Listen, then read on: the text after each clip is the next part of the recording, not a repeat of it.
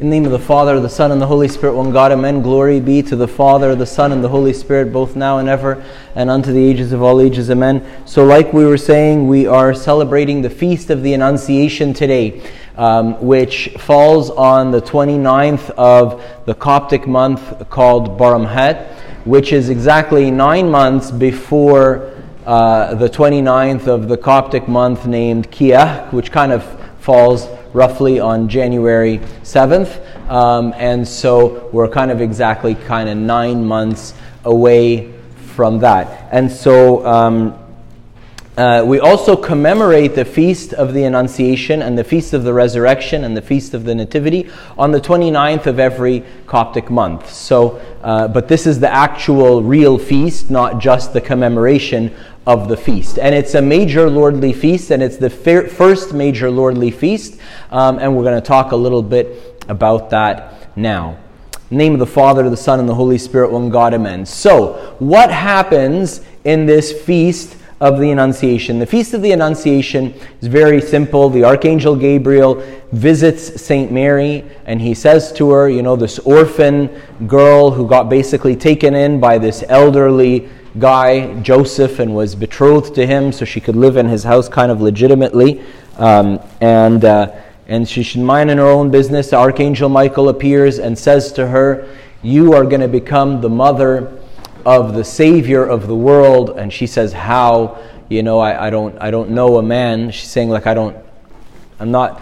And that proves to us that the relationship between St. Mary and St. Joseph was really just an official relationship. It was, uh, you know, it wasn't, they, they, they weren't like, uh, they weren't, there was no, rom- it wasn't a romantic relationship or anything like that, you know, but it was just really, you know, that she was serving in the temple. She kind of came to puberty. She could no longer live in the temple anymore. Uh, and so they had to kind of find, uh, you know, this orphan girl. They had to kind of find something to do with her. So they betrothed her to this elderly guy righteous, very good man named Joseph, and there's a beautiful story about, about all of that and so on.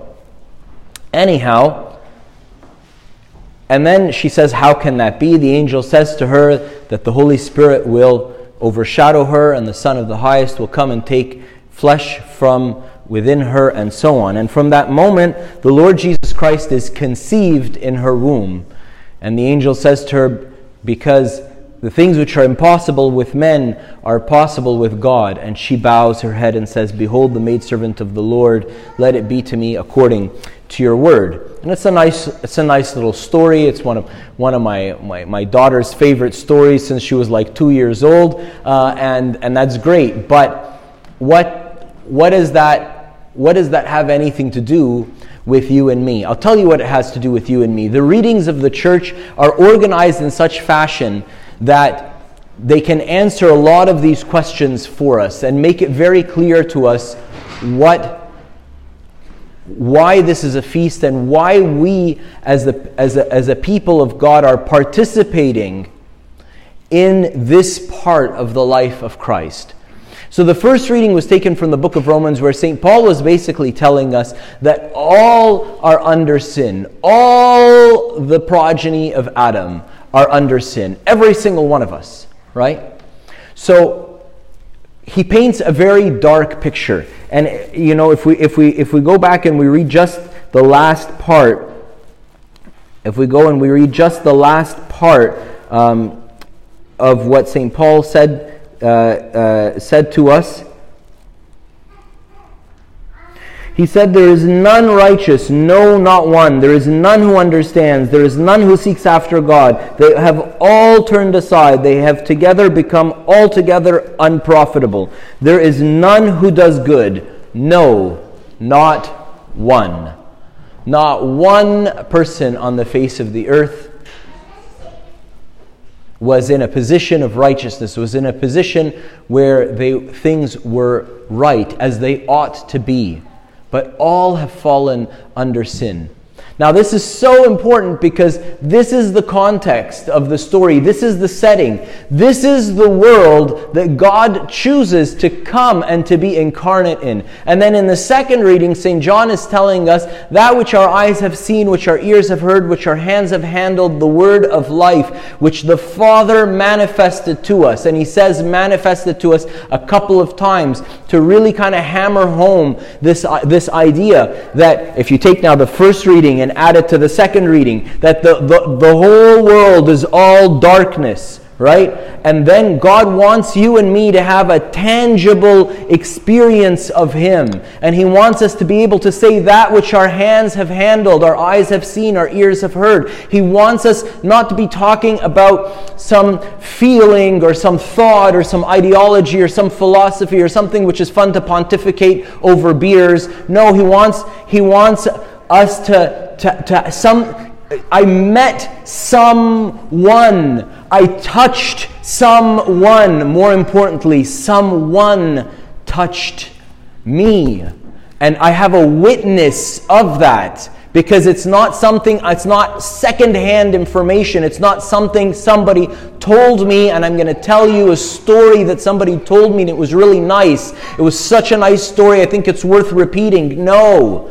It's someone I touched. I he was manifested to us. He, he that which the world had never seen could see.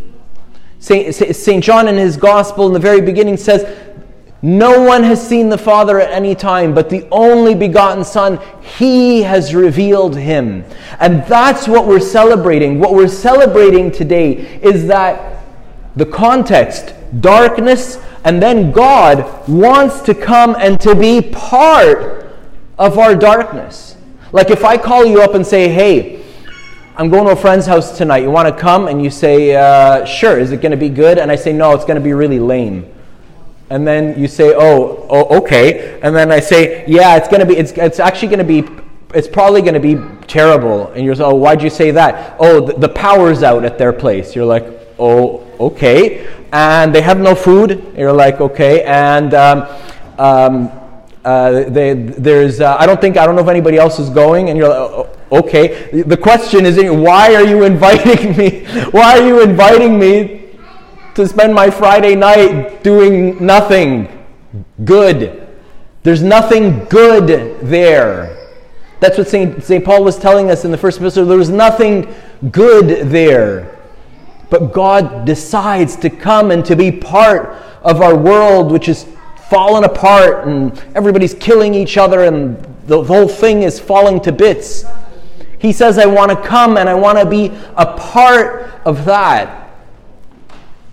St. Dionysius says, out of God's extreme erotic love for us, he came and he was incarnate like his extreme attraction. You know, when a guy likes a girl or a girl likes a guy and they just can't stay away from each other. Forgive me to say they just can't keep their hands off of each other. That's exactly how God felt about us. St. Dionysius is saying he just couldn't stay away from us. He needed to have personal contact with us. Poor Peter sits sits here in the front row and uh, gets picked on every sermon, right? Needs, need, needed to be touched. He needed to touch us. He needed to have human contact with us, being fully human and fully divine after his, his conception or his incarnation. That's what we're celebrating. This is the beginning of the feast of the incarnation which changes everything. It changes everything. You know how it changes everything? Let me tell you how it changes everything. Today, while I was going around, the first time I go around with the incense all around the church is called the Pauline Circuit of Incense. Circuit, like running around in a circuit, right? And uh, Pauline, because it's during the reading of the Pauline, and because I'm praying for the congregation and for myself that we would hear a word spoken to us with great power and that we would uh, be able to understand and be able to live it out and be able to live it out in our lives right? And as I go around, I go around with incense, and because you know we're not like a church of like six million people, I can go up to each person with the incense and, and say the bless, blessings and prayers of St. Paul the Apostle be with you, the blessings and prayers of St. Paul the Apostle be with you, the blessings. And, and for the first time in a long time, I dawned on me or I remembered that it's as though St. Paul himself is coming and putting his hand on each person. You know, I want to ask you a question. If I told you next Sunday the Pope was visiting our church, would that be something exciting or not? It would be, right? When the Pope visited our church in 2014, oh my goodness, it was a circus, right? You know, I mean that in a good way. You know, it was, we, you know, and there was joy. There was joy in the hearts of, of, of, of all the people in the church like there hadn't been. You know, now imagine I told you not the Pope, St. Paul himself is coming and wants to put his hand on your head and to bless you. We believe this to be a divine reality. But what makes it kind of like a bit anticlimactic is that although yes I, like i come around with the incense and you can see the incense smoke and you can smell the incense and we know that the incense is the prayers of the saints and we're, we're, we're asking for the prayers of st paul so these are the prayers of st paul that you see in front of you that you inhale that, that enter in through your nostrils right and the prayers of st paul for you but come on, Father John, it would be so great to see St. Paul, like the real one, you know? The one that like got beheaded, the one that got shipwrecked three times, the one that got beaten 39 times with 39 stripes five times, the one that was tortured for the gospel and kept a smile on his face and just kept going. I would just want to meet him and ask him how did he not give up, you know, and so on, right? There's something like left to be desired, although the rituals of the church are so beautiful and they represent divine reality, they're not symbolic. They, they, they are revealing to us an unseen reality. And that's beautiful, but gosh, I wish it was seen. No? Yeah. That's what we're celebrating today. That the Word became flesh and was seen and was touched. And not, you know, you know, in, in Candyland, you know, not in paradise he came. He came to the deepest, darkest pit in the universe called humanity. That is what we're celebrating. In the Eastern Orthodox Church, there's a there's this practice amongst priests. When a priest meets another priest and he greets him, he says, he says to him, Christ is among us. And the priest, the other priest answers him and says, He is and ever will be. We have our own greeting in the Coptic Church, which is beautiful, but has nothing to do with incarnation, so we won't talk about that, right? Sometimes, you know, right? They're saying to each other, you know, Jesus is here right now. Let's keep it kosher. Let's keep it clean. right? Or whatever, right? Christ is among us right now. Christ is among us. And the answer is He is and ever will be. He is and ever will be. What joy how awesome! Let me share with you this. I wasn't planning to share this, that's why I left the, uh, the book on the altar, but let me just share this with you. Let me close let me close the sermon with this prayer. This is the prayer of thanksgiving, which the priest says quietly, silently, at the very end of the liturgy of St. Cyril. Not the liturgy that we're going to pray today, but a liturgy that we pray oftentimes during Lent, and other times we can pray it whenever we want to, but we oftentimes pray it we oftentimes pray it in, in Lent. I pray it on Tuesdays if you want to come, but this prayer is, is often said silently. So the priest is given communion to everybody. The, the, the choir, the, the, the deacons are, are, the, are finishing up the, the, last of, the last of the hymn. The priest is washing the vessels, and he just takes a deep breath in and he prays. What blessing, what praise, what thanksgiving can we give you in return, O God, the lover of humankind. For while we were cast into the sentence of death and overwhelmed in the depth of our sins, you have granted us freedom and gave us this immortal heavenly food. And you manifested to us this whole mystery, hidden since the ages and the generations, so that through the church your manifold wisdom might now be made known to the rulers and authorities in the heavenly realms.